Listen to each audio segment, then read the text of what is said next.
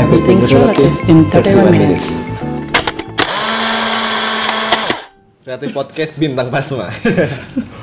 akhirnya episode 2. Nah. akhirnya episode 2, kemarin episode 1 kayaknya kita ngebahas tentang gimana kita masuk ke lingkungan yang baru. Kalau sekarang kayaknya udah masuk ke lingkungan yang baru, kayaknya udah stay di situ aja nih, ya kan? Harus bisa berbaur sama lingkungan yang baru ini, lebih berbaur lagi. Anggaplah kita sudah bisa berbaur Anggap nih. betul. Anggaplah kita udah udah bisa banget nih, udah aing banget nih di lingkungan ini. gua dah. Udah, wah pokoknya, wah udah deh, udah deh, udah deh. Tapi ini kalau misalnya di lingkungan yang baru tuh emang nggak bosan gitu kalau misalnya gitu-gitu aja. Nah itu mungkin yang bikin sekarang kita nyoba-nyoba tapi lebih on purpose nggak sih? Hmm, benar. Tujuannya jelas juga. Iya. Hmm. Nah tapi, nah kalau lu gimana nih? Kalau gue kebetulan sekarang tuh lagi on purpose tapi kayaknya kurang fokus setelah gue menjalani Emang karena apa aja yang lagi dijalani? kayak gue mencoba banyak banyak banget hal tapi emang emang niatnya bener-bener mau serius nih Hmm.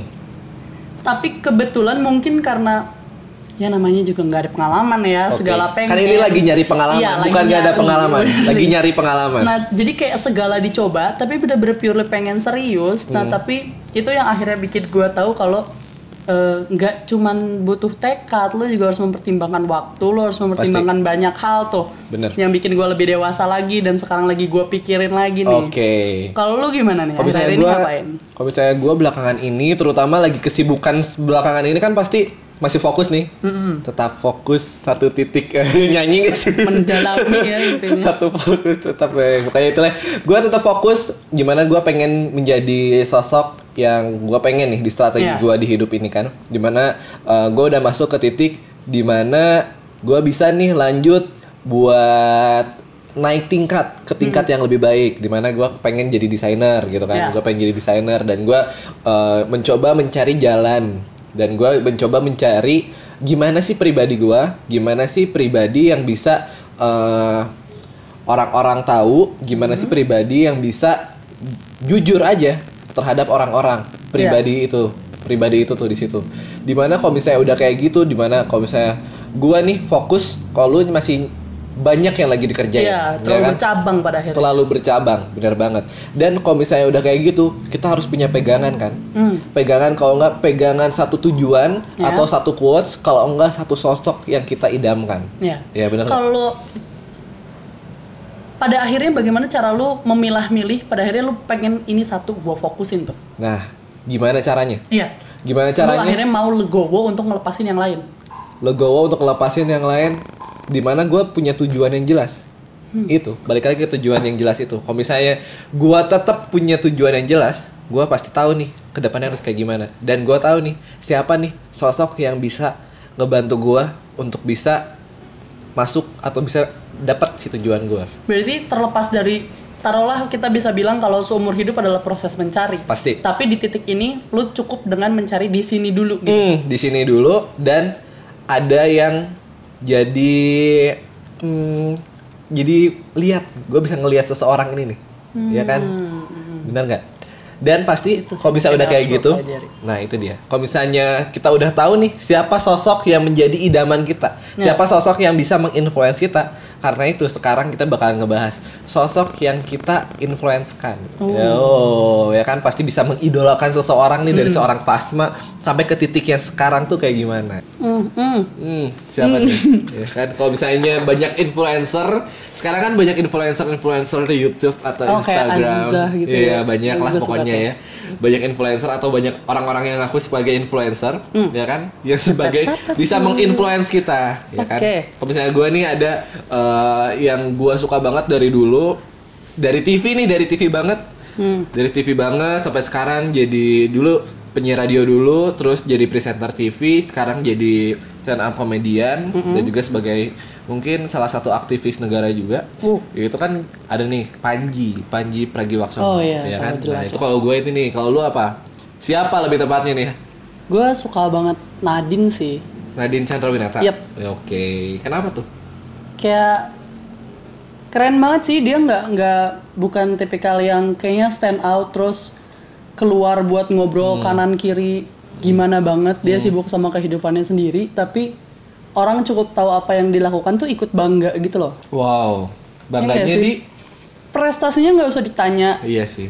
terus cantik iya. cantik jelas Cantik terus jelas. bagaimana cara dia menjalani apa pun yang dia suka Hmm. dan entah kenapa semua yang dia suka tuh selalu selalu berhubungan sama hal-hal positif gitu loh Hmm. dan dia tuh ngejalanin itu sebagai hobi berarti kan kayak kebayang gak sih sebetapa mudah dia melakukan itu di- terlepas dari kesulitan-kesulitan yang akhirnya dia rasakan ya tapi kayak semuanya tuh let flow enak gitu dia jalan hidupnya di situ dia ngapa-ngapain di situ dan dampak ke orang-orangnya bagus gitu loh jadi kayak positif buat dia dapat positif buat orang lain jelas dapat Dan lebih sukanya lagi kenapa eh, ngelihat seorang Nadine, Hmm? dia tuh suka banget dan juga cinta banget sama Indonesia gitu nggak sih? Hmm. Iya kan? Suka sama lingkungannya, suka sama alamnya, suka Iya. sama habit orang-orangnya. Iya. Setiap daerah yang dia kunjungin pasti dia punya salah satu eh, unik tersendiri terhadap masyarakatnya. Entah itu dia eh, berbaurnya lewat omongannya, entah Hmm. itu berbaur lewat adat istiadatnya itu suka banget sih, parah banget.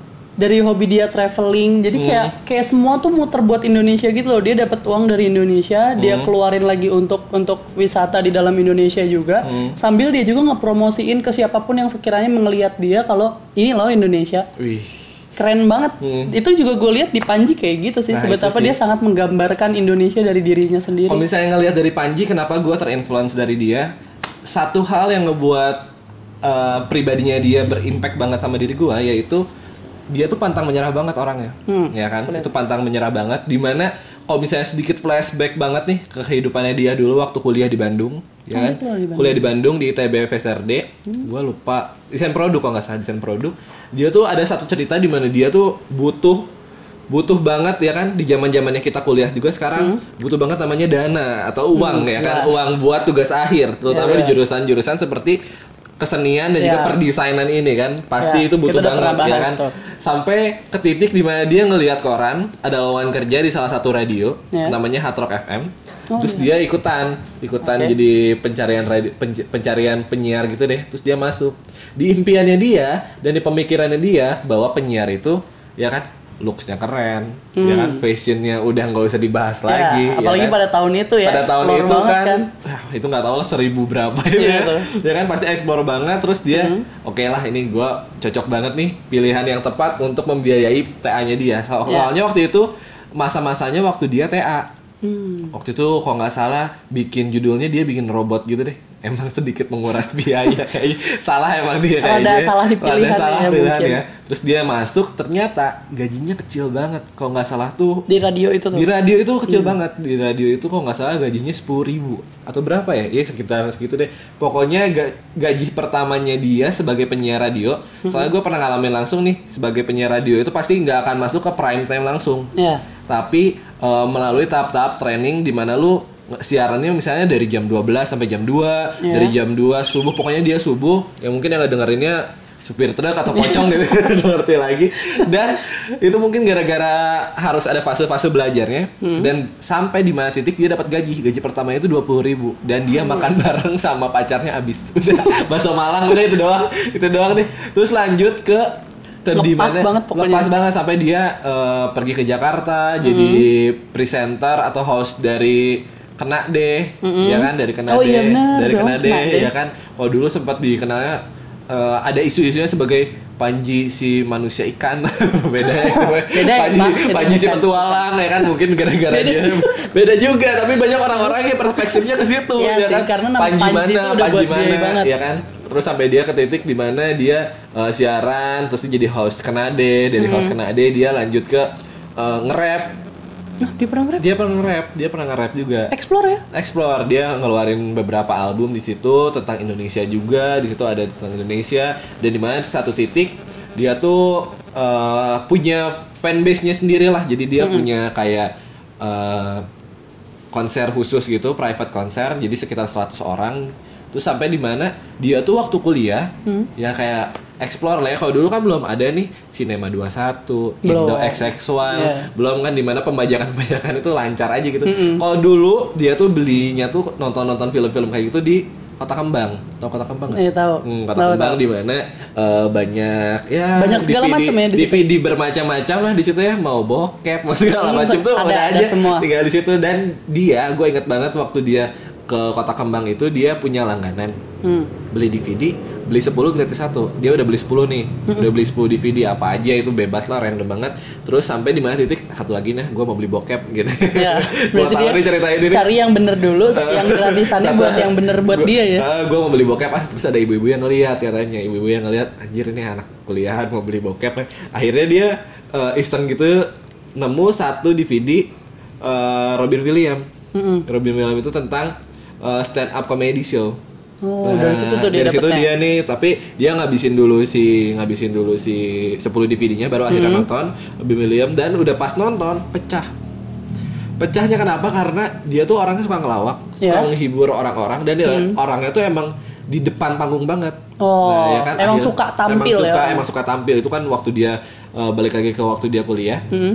dan sampai di mana titik dia habis kena deh dia eh, jadi penyiar dia rapper saat dia eh, udah punya rapper eh di saat dia udah punya fanbase dia rapper dia nyobain dia nyobain ah cobain ah gua stand up tapi sebelum Hmm. stand up dia eh, research dulu di YouTube stand up komedi Terlepas Indonesia dia emang emang segala dicoba, segala Nah. dibantai, tapi emang dia selalu dengan research Iya, kan. dia dengan selalu dengan research dan dia research dulu di YouTube uh, stand up comedy Indonesia. Hmm. Ada, cuma ada satu kan. Dan itu juga pakai bahasa Inggris. Oh, Ya, gua berarti lupa dari yang namanya. Indonya pure dari Indonya Hmm, belum ya? Belum depuy dari Indonya belum. Sa- Sampai akhirnya dia bikin di private konsernya itu dia bikin stand up dulu 10 menit atau berapa menit dulu terus pecah juga terus dia Hmm. rekam dia rekam stand up komedi satu stand up komedi dua dan akhirnya eh, singkat cerita perjalanan dia panjang sampai ada salah satu orang stasiun TV pengen buat eh, acara yang belum ada di acara lain belum ada di stasiun TV lain si acaranya Oh, tentang stand up comedy ini. Heeh, dan dia ngajakin si Panji yaitu Suci stand up comedy Indonesia Ya. di Kompas TV Ya. ya kan. Situ dia ngajakin sampai eh, ya di mana belum ada ladangnya yang baru, eh belum ada yang ngegarap ladangnya dan dia pengen coba ngegarap ya kan. Tadinya nggak yakin, terus akhirnya dia eh ya udah coba dulu deh dan akhirnya pecah deh sampai sekarang. Ya. Itu sih. Dan jebolannya juga. Hmm, dan jebolannya ditanya keren-keren sih. keren-keren. Itu yang ngebuat kayak kayaknya nih cocok nih kalau misalnya kita nyobain ladang baru yang belum digarap sama orang lain.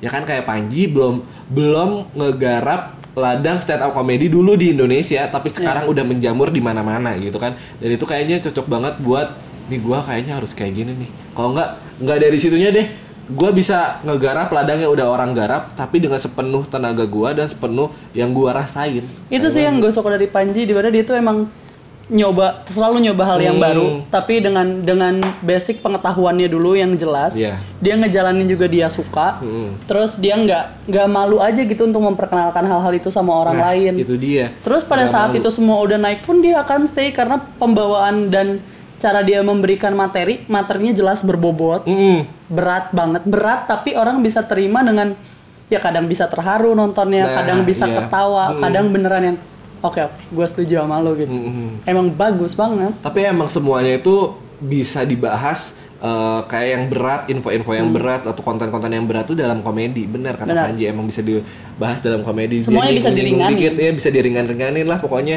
dan punya perspektifnya masing-masing aja Iya. jadinya kan. Jadinya nggak ada yang tersinggung karena tersinggung tuh hadir dari diri sendiri sebenarnya. Toh ya ini kan? bercanda, Hmm, balik lagi ini asli. stand up, namanya aja udah stand up comedy gitu. berarti jangan ada yang tersinggung Heeh, jangan ada yang tersinggung sampai eh, dan ada lagi yang eh, impact dari dia yang kental banget di diri gua di mana harus melakukannya dengan sepenuh hati. Di Iya. mana ada titik di mana dia siaran siaran siaran yang kontennya sama-sama kayak Kenade gitu deh. Di Bandung masih siaran. Dan dia bener-bener total itu siarannya. Dan someday ada pendengarnya dia yang bikin Kenade ini. Dan kenapa milih kenapa milih Panji? Gara-gara dulu dia ngedengerin waktu dia siaran di Hard Rock dan cocok banget nih Panji. Sampai dicari banget gitu aja pas sampai dicari sih biarin orang Panji yang nilai nggak sih kalau dia tuh worth atau enggak Nah, itu. sisanya tuh lu tinggal lakuin aja sepol mungkin sepol mungkin dengan nggak usah nggak usah mikirin tentang duit perlu mikirin tentang duit tapi sepenuh hati dulu karena duit pasti bakalan datang juga kalau Nah. misalnya kita udah ngelakuin dengan benar-benar itu sih Benar. kalau misalnya ngebahas lagi tentang Nadine ya ngebahas lagi tentang Nadine itu tuh selain cantik mungkin Jelas. kemarin lagi ada eh, berita-berita tentang dia nikah mungkin ya tahun Ya, kemarin tahun kemarin Sebenarnya pertama kali gua notice tentang Nadine banget tuh jelas yang pas dia 2006 eh, kepilih Hmm. buat jadi Miss Indonesia atau Putri Indonesia tuh. 2005 dia ngewakilin DKI Jakarta pada Hmm. waktu itu.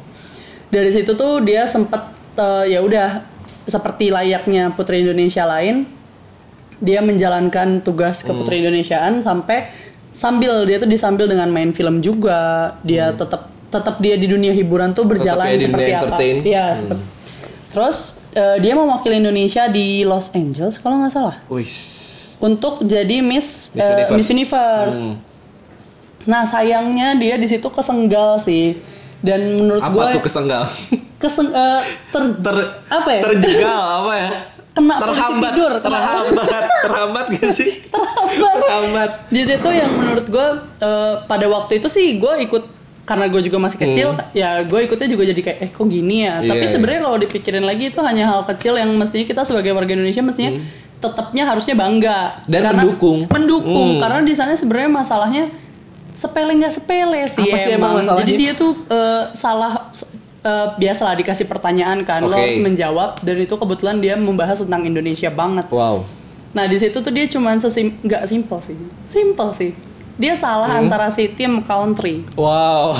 City sama country. Iya, Ah. jadinya kan Indonesia itu negara, tapi dia salah sebutnya jadi City. kalau nggak salah di Hmm. situ tuh. Nah itu booming banget lah, pecah apalagi orang Indonesia kan Iya, kerjaannya iyalah. ngomenin ya. Nah di situlah jadi bahan-bahan bahan segala macam. Hmm. Terus ditambah lagi dia 2006 main ini tau nggak lo main film eh apa namanya?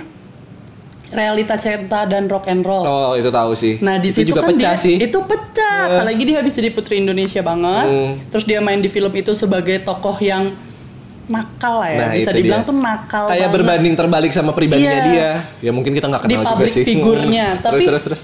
balik lagi setiap gue lihat interview dia kemarin-kemarin atau setelah itu dibahas, sebenarnya tuh dia cuman pengen explore gimana sih. Hmm. Dia ngambil peran semua yang oh yaudah hati gue bilang iya terlepas dari apa yang dilakukan di film itu sebagai tokohnya ya dia menerima itu kayak dia sebenarnya nggak ngerokok setahu gue Oke. tapi di film itu dia merokok Dia apalagi- mencoba merokok dia mungkin. iya dia Hmm. mencoba merokok mendalami peran dan segala macam dan peran di situ sebenarnya bagus nggak bagus maksudnya Hmm. untuk untuk dia involve di dunia perfilman Man- jelas bagus dong dia Iya. bisa nerima peran apa pun tapi sayangnya mungkin ada beberapa pihak yang berpikir kalau itu tuh tidak pikir panjang Hmm. di mana lu kan putri Indonesia bakal banyak yang lihat dan segala macam Mungkin pertimbangannya masih di situ pertimbangannya masih di situ putri Indonesianya itu Iya, ya kan. sebenarnya iya juga sih. Terus ditambah semua film-filmnya yang bagus-bagus. Hmm. Dia bagus-bagus banget. Terus TV komersial juga dia jalan, musik video dia jalan. Model juga masih jalan Model terus. masih jalan.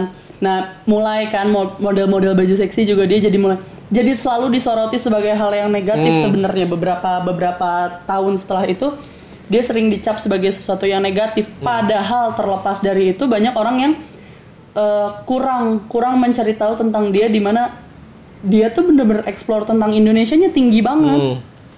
Terus eh, dieksplor sama keluarganya. Kan dia blasteran juga. Iya, Jadi pasti. kan dari keluarganya dia juga suka untuk traveling yang gitu-gitu. Ditambah dia lebih memilih untuk traveling tuh di dalam negeri. Iya. Di Indonesia lah ya. Iya. Nge-explore di mana daerah-daerah yang belum ke-explore sama Iya. netizen-netizen gitu Benar. kan.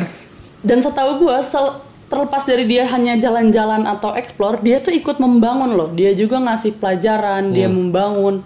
Gue pernah lihat tuh di Instagram itu. Ya, itu tuh selalu dia share segala macam. Tapi namanya namanya entertainment kan dia pasti nyarinya sisi yang bisa diomonginnya tuh. Terus dia selalu ikut spoke up tentang eh, keadaan lingkungan, tentang bagaimana cara meng- menghadapi isu-isu tentang Nah, itu dia. lingkungan. Dan itu tuh nggak cuman dia gitu loh, dia dan keluarganya dan orang-orang terdekatnya dia. Jadi menurut gua apa pun yang terlepas dari hal negatif yang selalu orang bicarakan tentang dia, dia tetap let flow ya ini gua gitu loh Hmm. dan terlepas dari itu semua gue tetap gue tetap pengen lakuin aja emang kenapa sih apa yang mau gue lakuin toh nggak mengganggu lu Hmm. dan sekarang apa yang gue lakukan dan bagus untuk negara gue lo pada ke mana gitu Nah itu dia. Eh, kerennya dari Nadine tuh bener dari sekarang tuh orang tuh harus jujur sama diri sendiri, Iya. ya kan? Jujur dari sendiri terlepas Nadine itu Miss Indonesia, ya kan Miss Indonesia ataupun pernah nyobain di Miss Universe. Mm. Tapi kalau misalnya dia pengen jujur sama dirinya sendiri, terlebih dari actingnya yang tadi, Iya. ya kan jadi anak nakal dan juga dia tetap cinta sama Indonesia, terus dia suka nge-explore daerah-daerah yang belum terjamah, Iya. ya kan belum terjamah, oke, terutama di dunia entertain, terutama di inget dunia banget entertain. tuh gue zaman zaman dulu apalah orang gak ada yang tahu Raja Ampat Nah, lu kalau nge-search dia dia udah udah berdiri itu di Raja Ampat waktu itu udah nyobain Udah lautannya yang nyobain keren itu kan? iya makanya jadi kayak orang-orang pada heboh apa segala macem karena lu tuh nggak nyari dulu, lu Hmm. nggak apa, lu nggak meluangkan waktu sebagaimana orang lain atau Nadine meluangkan waktu untuk Hmm. nge-explore itu. Jadi jangan cuman fokus sama yang negatifnya lah gitu.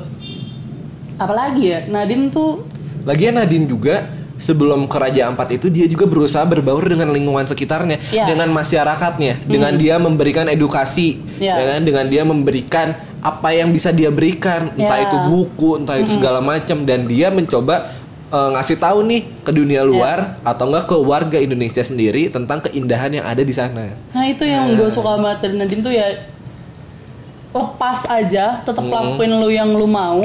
Toh selama lu percaya dan itu emang hasilnya beneran positif, kenapa enggak fuck the people gitu loh Wow. jatuhnya. Wow. yang gue lihat dari Nadine jatuhnya gitu ya sampai pada akhirnya sampai kemarin dia merit aja tuh orang banyak banget yang ngomongin Dia gak jelas ya gitu. kan. Iya kayak Mungkin gara-gara perbedaan keyakinan juga perbedaan yang keyakinan pertama umur juga umur rada mayan. Tapi ya udah sih, dua-duanya seneng gitu. ya udah ya sebenarnya. Terus kayak nggak ada yang terganggu bahkan di keluar Hmm. terlepas dari sebenarnya terganggu apa enggak toh kalau lu pada nonton itu membahagiakan kok buat Pasti. merekanya gitu. Pokoknya ujungnya itu kok nggak membahagiakan diri sendiri, dia pasti punya tujuan khusus untuk Iya. ya seenggaknya bisa mengharumkan nama Indonesia. Ya. Oke. Dan kalau misalnya dari ngelihat dari si Nadine nih, wah dari si Nadine deket banget. Kita udah deket kan Kita dekat sekali dengan dia. Oke, kalau melihat dari Nadine, Hmm. ngelihat dari Nadine, itu banyak banget pelajaran-pelajaran yang bisa kita ambil. Ngelihat dari Panji, Panji juga terlebih mungkin nggak se-ekspor itu terhadap bidang pariwisata, ya kan? Ya, kalau mungkin mereka Nadine punya bidang yang beda. Hmm, kalau Nadine pariwisata, kalau Panji lebih ke dia Tapi garis merahnya tetap sih Iya. mereka membangun Indonesia dengan baik Nah, dengan itu. cara mereka masing-masing. Pokoknya yang pertama jujur. Jujur. Tapi kalau misalnya yang paling berimpact M ke diri kamu sendiri, diri kamu nih. Wah, enggak lu, kamu biar kena banget apa nih Nadine. dari Nadine? Bebas explore sih. Bebas explore. Bebas explore. Gak tau, suka banget aja dengan cara dia dengan kebebasan dia dengan explore-nya dia tuh gue suka banget. Dan dia cinta sama dirinya sendiri, Iya. ya kan? Cinta Iya. dan jujur sama dirinya sendiri. Oke. Kalau misalnya itu Panji ngelihat nih? kalau Panji ya, kalau ngelihat dari Panji pertama peker- pekerja keras banget. Dan yang kedua, dia bisa menjadi impact yang luar biasa buat orang-orang sekitarnya dia. Iya. Itu udah pasti ya. Dan bisa jujur juga terhadap dirinya sendiri. Karena gua ngelihat banget nih kalau misalnya Panji nggak jujur, pasti dia terus terus aja ada di stagnan di mana dia stagnan dia bisa ngejalanin yang dia nggak sukai Ya. di mana dia suka buat bikin orang tertawa dia bisa bikin orang dia eh, suka terhadap dia ya kan? Kok dia nggak mikiran kayak gitu? Nggak akan ada nih bidang-bidang yang kayak stand up komedi Iya, ya kan? kalau nggak segala rapper Nggak akan ya ada hal baru lah. nggak akan ada hal baru. Gue pengen banget nih dengan hal-hal kayak gitu gue tuh mencoba untuk menjadi pribadi gue sendiri Hmm. jujur terhadap pribadi sendiri dan cinta terhadap pribadi sendiri dan bisa tahu apa aja yang gue sukain apa aja yang bisa gue lakuin dan apa aja yang gue cintain tuh someday bisa menghasilkan dan bisa Nah, itu. berimpact kepada lingkungan itu sekitar juga menurut gue garis merah antara Nadine sama Panji tuh mereka se-explore Hmm. itu. Mereka sebebas itu tapi yang pasti tuh mereka konsekuen untuk tetap ngelakuin itu gitu loh. Nah itu terlepas dari orang bilang apa terus ternyata dia eh, apa tadi tersenggal tuh terhambat terhambat di kanan oke. di kiri atau dengan hasil yang bagaimana Hmm. mereka konsekuen untuk terus melakukan itu untuk diri mereka sendiri dan pada akhirnya mengasih impact buat orang lain Hmm, dan terkadang juga kerasa banget sama kita nggak sih kalau misalnya kita ngelakuin hal yang baru pasti ada aja yang nyinyir Iya. ada aja yang kayak ngapain sih lu ngapain Iya. sih kayak gitu kan terus ada aja yang kayak eh, entah itu nyinyir entah itu ngejek entah itu ada. Lebih parahnya itu ada yang pura-pura ngedukung. Wah itu males banget sih. Eh yo keren yo bakalan nih? Bakalan keren banget. nggak, orang tuh suka nggak lupa harus menunggu karena Nah. semua tuh pakai proses Itu, tapi itu, itu. nanti kalau udah ada hmm, pas 0% tuh mereka tuh nggak mau nunggu tuh. Tapi nanti eh udah 20% nih mayan. Apa waktunya gua masuk ya? Nah, tuh itu, itu. tuh yang suka hmm, oke. Nggak nggak pengen dari awal aja ngikut gitu kan. Iya, kalau nggak nggak usah ngikut deh. Ngedukung aja deh. Nggak usah ngikut gitu kan. Nggak usah tapi sebenarnya banyak bi orang mau mendukung tapi dianya juga masih kurang kapabilitas mungkin. Tapi kerasa sih pasti. Mana yang Hmm. Tiba-tiba pengen masuk mana yang oh mungkin orang ini harus ditunggu untuk bisa dukung gue. Nah itu kalau misalnya kita udah mungkin udah percaya sama diri kita sendiri, udah jujur sama diri kita sendiri, orang lain bisa bukan orang lain ya, ada salah satu yang bisa menginfluence kita dan kita bisa jadi impact orang lain juga di mana Iya. orang yang nggak pede bisa bisa ngedukung kita dan bisa bikin kita juga lebih pede lagi sebenarnya gara-gara dia, ya, ya kan? harus saling menginfluence harus saling percaya sih intinya Nah itu dia. dan kalau misalnya udah kayak gitu semuanya kayak ya sebenarnya nggak salah kita punya orang yang kita banggakan orang yang kita lihat tapi ujungnya kita harus jujur sama diri kita sendiri Benar. ya kan dari Panji dari Nadine entah itu dari siapa pun itu ya kan bagaimana cara kita bekerja dengan orang luar tapi Hmm. balik lagi coba ngaca mungkin bisa di keluarga lo sendiri bisa Wah, di iya bener. lingkungan terdekat sendiri mereka pasti ngajarin hal-hal kecil yang pakai hati hmm.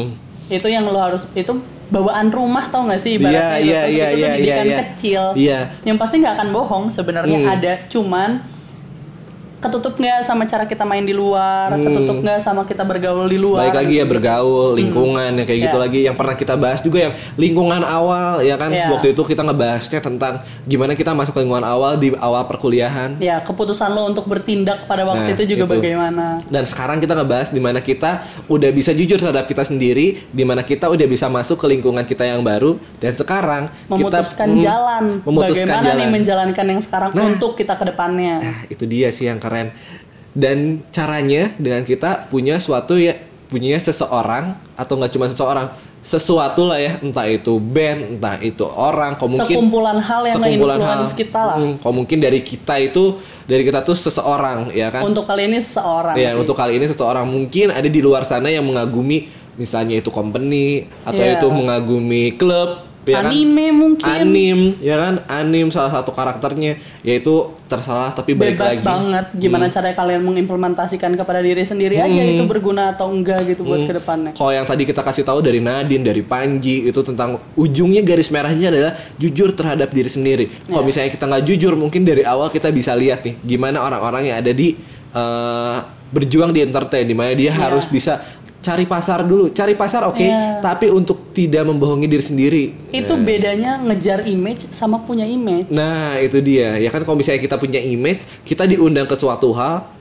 wah ini berarti suatu hal ini keren nih bisa ngundang dia Iya, se sebetapa gampangnya lu tinggal bawa badan gitu ya istilahnya kalau lu udah punya image. Tapi kalau ngejar image kan lu harus lihat lagi flow-nya, lu Ya, harus itu. ngikutin lagi orang maunya apa. dan perkembangannya yang lagi disuka tuh apa ya kan nah dari situ udah deh pokoknya dari sekarang coba untuk jujur sama diri sendiri coba untuk berjuang sepenuh hati sama yang lu Berani. suku lu sukain berani terus udah deh pokoknya balik lagi ke diri Jangan sendiri kemakan waktu sih, jangan takut sesuatu tuh ternyata lama. Karena lama tuh akan terbayar kalau itu udah selesai kok. nah lama tuh sebenarnya ganti katanya aja dengan iya. proses Iya, masih proses, tenang aja. Pokoknya kalau misalnya lu jadi orang baru, anggap aja lu sebagai semangat yang baru. Kalau misalnya Hmm. lu sebagai uh, seorang yang baru masuk ke lingkungan yang baru, anggap aja lu menjadi salah satu saingan dari senior lu. Iya, ya kan? jangan jangan malah jadi ngerasa strangers tuh. Hmm, bener banget. Sayang. Tadi udah kita simpulin nih, apa aja yang udah kita bahas tentang Panji, tentang Nadine, dan Hmm. itu balik lagi ke kalian. Mau ngambilnya kayak gimana? Perspektif kalian tuh kayak gimana? Bener? Balikin lagi lah ke kehidupan kalian sekarang. Terlepas dari kita tahu atau enggak bagaimana susahnya kalian menjalani sesuatu, Hmm. itu yang bisa kita sampein dari perspektif kita. Mungkin berguna, mungkin kalian punya cara kalian masing-masing. Bener. Tinggal kalian nih bawanya ke mana. Jangan sampai kalian juga berat dengan dengan menokohkan seseorang, tapi ternyata dia nggak bisa give involve sebesar itu ke kehidupan kalian juga harus pilih-pilih pastinya. Bener juga, pokoknya itu gimana kalian lagi deh intinya. Dan juga tetap kalau kalian punya sosok yang diidolakan, tetap kalian harus tahu dulu diri kalian tuh kayak gimana dan jujur terhadap diri kalian dan bisa relate terhadap diri kalian si Ya, sosok ini, benar. ya kan? Dan juga bisa relate banget buat kalian yang udah dengerin dari episode 1. Nah kan, Ya. walaupun ini sekarang episode 2, tapi setelah ini kita punya sesuatu yang baru, punya Ya. segmen yang baru dan juga punya sesuatu yang mungkin nggak cuma kita berdua. Ya. Nah, ya kan bisa kayak gitu. Pokoknya dengerin terus lihat podcast.